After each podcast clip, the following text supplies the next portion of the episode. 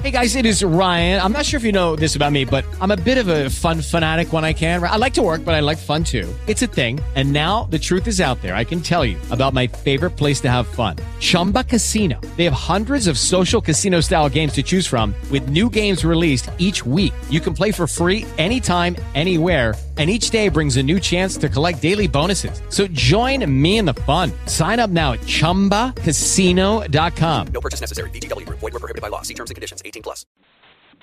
Blog Talk Radio.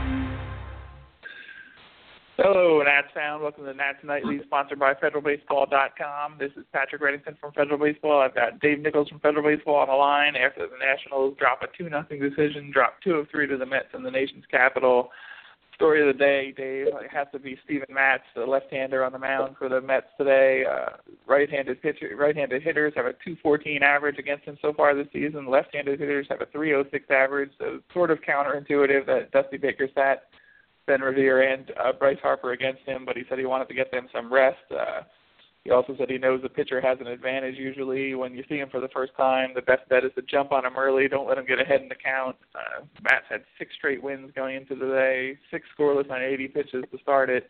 Ends up going eight innings. A really solid start by Matt. So, uh, Dusty Baker said afterwards that he just dominated, so it's hard to be concerned about the offense after that. Uh, you don't see many lefties around throwing 94, 95 consistently. A good changeup. He didn't walk many people, if anyone. Was dotting the outside part of the plate uh, just said it was one of the best starts he's seen by any pitcher uh, and a tough left-hander today. Really shut down the Nats, but really solid outing by Matz. Yeah, Matz is a really good pitcher. Um, he's got a very good idea about what he's doing up there and how he goes about things. He's got three really nice pitches. Um, and, and today he got the benefit of working um, with two extra inches on every side of the plate, left, right, top, bottom um, he just and he took advantage of it. I mean, once once you get once you get one high strike or once you get one inside strike, you keep going to it. And um, you know, he was consistently getting those calls, but that's not to detract from uh, from the job he did. He's a, just a terrific pitcher. Um, the Mets. Uh, um, uh, you know, seem to seem to find these guys do a really good job of developing them and getting to the major leagues. And um, you know, he's another one of their uh, uh, really tough members of their rotation. And um, especially in a day game, a getaway game like this, it's tough to um, you know, it's tough to, to go up there and and and get good cuts in, uh, you know, in, in the sunshine and everything. Um, you just you have to uh, tip your cap to Matz, as uh, as Davey Johnson liked to say. He had a tremendous performance today. Uh, Dusty Baker talked about uh, Rick Schu got tossed for arguing after a high strike, third strike call on Chris Heisey late in the game. Uh, Baker talked about how he was definitely getting the high strike call all day long. Uh, you have to adjust to what the umpire is calling. If you're a hitter up there, do you want to adjust to what the umpire is calling and start swinging at pitches that you think are out of the zone up high? Do you have to do that in a game, or are you better off for the long haul, kind of sticking with what you know the zone is, or, or chasing those pitches out of the zone? Well, there's nothing you can do about it, right? I mean, especially those couple of high strikes, the one to high that uh, um, that Schu ended up getting rung rung out. You can't do anything with them. I mean, you just there's absolutely nothing you can do, and that's what that's what leads to frustration. I mean, you swing at it, you end up either popping it up or swinging through it.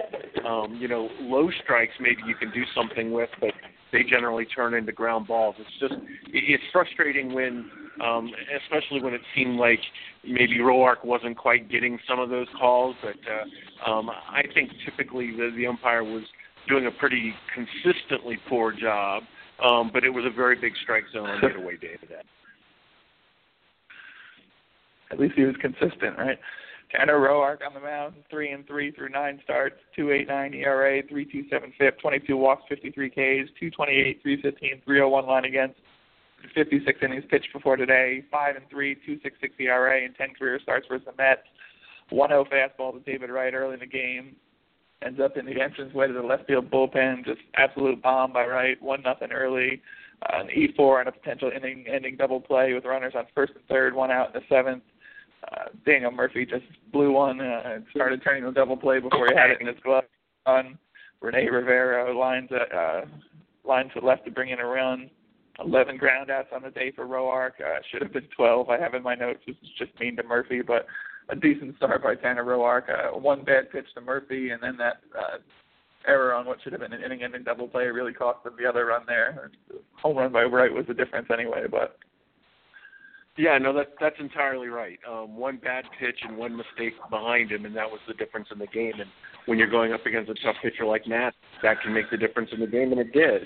Um, you know, David Wright, uh, you know, much like much like our own Ryan Zimmerman, um, his his once potential Hall of Fame career derailed by injuries the last few years, but he's still a good hitter, and um, when he gets a hold of one, he's going to put a charge into it, and uh, Roark just left that up to where he could get a good piece of it.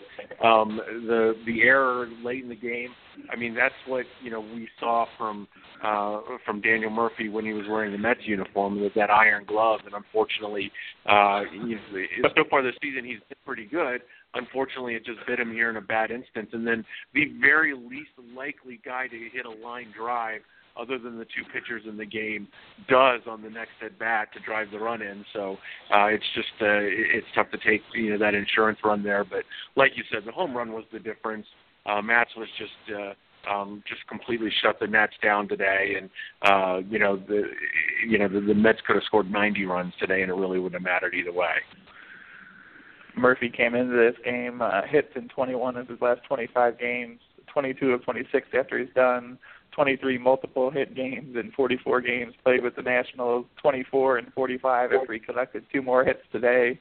Started the day with a 392 average. Uh, this was his fifth error today. It's kind of tough to complain about uh, the play in the field when he's been so good at that. But uh, I even have in my notes, as you mentioned, old Iron Glove Murphy. But uh, you really can't complain about him so far this season. He really works hard. Dusty Baker said he takes it really hard when he makes those errors, which I, I assume anyone does, basically, especially when it ends up leading to a run in a cl- close game. But like I said, hard to complain about what we've got from Daniel Murphy. Just yesterday, Dusty Baker called him the acquisition of the off season so far this year. Yeah, you know, and, and yeah, that's absolutely right. You know, this is one game in, in, in 162. It's a small data point. Um, we the, the Nats knew that he wasn't a, a Gold Glove defender when they brought him in. Um, these things happen. Yes, it was a tailor-made double play. Uh, yes, the least likely guy to hit a line drive did the next at bat, but um, but these things happen, and, and in games where you're facing a lesser pitcher, you could have survived that mistake, and it wouldn't have been that big a deal. But uh, um, in a game that's being tightly pitched like that, uh, everything gets amplified, and, and this one does. You know, um, like I said, if this happens in a seven to three game, we're not even talking about it. It's just a well. Um, but but it but it became a big deal today because it was a one nothing game, which turned into a two nothing game right there. So um, so yeah, I mean it, it's hard to argue um, you know, against anything that Daniel Murphy's done this year for this team. Um, arguably, well, not even arguably. I mean, he's been the MVP thus far, this far, and um, it's just one of those things where um, a, a physical mistake happens in a, in a very tight ball game, and and we're left to talk about it because there's nothing else to talk about uh, Dusty Baker talked before the game about the day off for Bryce Harper just being a mental day off. He's clearly pressing a little bit. Uh, all the walks have definitely changed what's going on for him at the plate. He wasn't hitting well before all the walks started. He hasn't hit well in the few pitches he's got to see since then. Uh, Dusty Baker said after the game, well, before the game, I should note, he also said that what he hopes is that all the hard work that he's doing, once he gets a 24 to 48 hours to sit down, sometimes that muscle memory locks in when you just kind of sit and watch and let it all sink in. Everything he's been doing the last couple of days. He said he hopes that one day off now ends up paying dividends in the next 10 to 15 as Bryce Harper gets going again. But you get all concerned about Bryce Harper. I, I've seen what he's done so far in his career, even after a month plus of struggles for Bryce Harper. I'm not too concerned. I think it probably does have more to do with the fact that he's just not getting anything to hit, and when he does, he's not hitting it now. But still, I'm not too concerned. But uh, it's starting to get there a little bit. Yeah, you know, it, it, it's tough to watch. I mean, this is a guy that that has enjoyed success at every step of his career. Uh, this is probably the most prolonged um, average slump that he's had. I mean, he's had some, um, and, and let's face it. I mean, he's been pressing. You know, he's a guy that that wants to do a lot. He, he's expected to do a lot, and he puts a lot of pressure on himself and you know there are two types of, of hitting personalities, right? There are the guys that that shrug it off and and and go just go back to work the next day, and then there are guys that'll go down in the cage and swing until their hands are bloody. And I think Harper's that second type of guy, and I think he's been doing it this entire slump. And Um, and it's got to be frustrating for him that that that he gets pitched like nobody else in baseball right now. Just um, you know, he's either walked or he's intentionally walked or he's pitched around, and he's trying to do things with pitches that um, that are generally not in the middle of the strike zone, and um, it's just compounding to um, compounding to the slump, compounding his his frustration, um, and and it's tough to watch. Hopefully, um, you know, he goes out uh, tomorrow against the Cardinals and has a couple of knocks and um, and can put it out of his mind. But uh, until that happens, uh, he's going to continue to find the the, the pressure uh, continuing to mount. I mean, here's a guy that that has an on base average uh, over 450. Uh, but a batting average under 250. It's just it's, it's a remarkable thing to see that that people are still that afraid of Harper. You know, who's hitting under 250 now that they're still giving him nothing to hit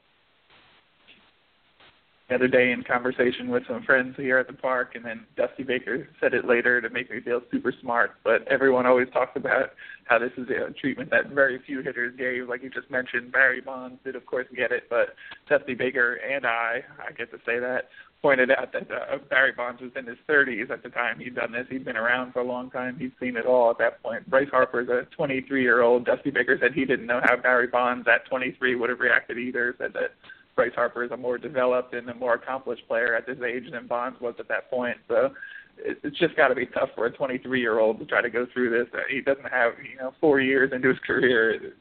It's, it's got to be tough to make that adjustment and find that one or two pitches yeah. a game, maybe a couple pitches a week that you can actually try to hit. Right. I mean, most guys his age are still down in Double A or, or Triple A, scuffling, trying to make a name for themselves. And here he is, the reigning MVP, being treated like he's mid thirties, um, steroid riddled Barry Bonds, and it's just it's it, it's got to be a difficult adjustment for him. Um, you know, because I'm sure he's thinking in, in his mind that he's, you know, still trying to establish himself as, as silly as that might sound to somebody to say. I mean, you're right. He's 23 years old um, you know, I didn't know my ass from a hole in the ground when I was 23 years old. So it's uh, it's interesting that, that that we get to sit here and pontificate upon the struggles um, of a guy that is still learning his craft essentially. I'll just note that I think the audio the audio dropped out for a second, and you said allegedly steroid riddled. Pretty sure I heard that.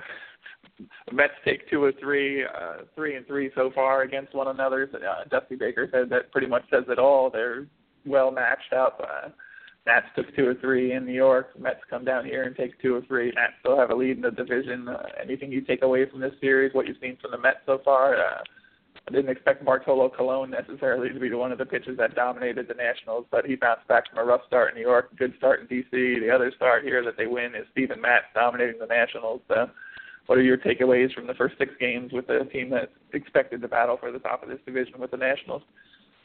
Well, I think both teams are who we thought they were going to be. You know, they're, both teams um, start with their starting pitching. Um, they both have uh, improved bullpens, and, their batting orders. Both teams kind of survive on hitting the home run, and um, I think they're very evenly matched teams, and and really, I think who ends up winning the season series between the two teams are to is going to be the one that ends up winning the division. Um, nothing that I've seen in the past two series changes my mind on on any of that really. Um, you know, the the only the one caveat there is the struggles that, that Matt Harvey's had, and obviously, you know, we talked about it the other day, and and um, they're continuing to talk about it in New York uh, that's something that the Mets are going to have to figure out. But other than that, frankly, I'm not surprised um, by anything that's going on between the Nats and the Mets this year. Yeah, I was kind of shocked to hear the news today that they are going to send him out for his next start against the Chicago White Sox. They're not going to skip him or try to figure out what's going on there. So kind of interesting development there. We'll see how uh, Harvey does going forward since we can't talk after the show ends, so we're just going to spend this last minute or so uh, with some DC traffic advice. I have to drive home to New Jersey tonight. we discussed this briefly on text. Am I better off getting in the car and running for it now, or do I wait a couple hours for DC traffic to drive down? I know nobody well, talks about the traffic in DC enough, so I spend. It. I was going to. You could go take a nap and, and take off later tonight, but if you don't get on your pony right now, you're going to be sitting in three hours of traffic. I'm running for it then. We're going to end a little early. Nats Nightly, sponsored by FederalBaseball.com. Uh, St. Louis Cards in town for a four-game set starting tomorrow night. 28 and 19 on the year after loss to the Mets. Mike Leake versus Joe Ross tomorrow night in Nationals Park, 7:05 start as I mentioned. FederalBaseball.com. We're running for it, so I'll talk to you tomorrow night, sir. Drive safe.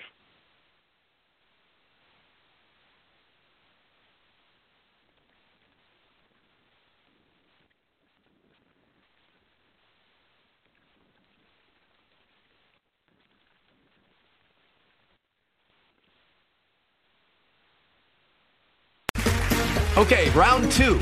Name something that's not boring. A laundry? Ooh, a book club. Computer solitaire, huh?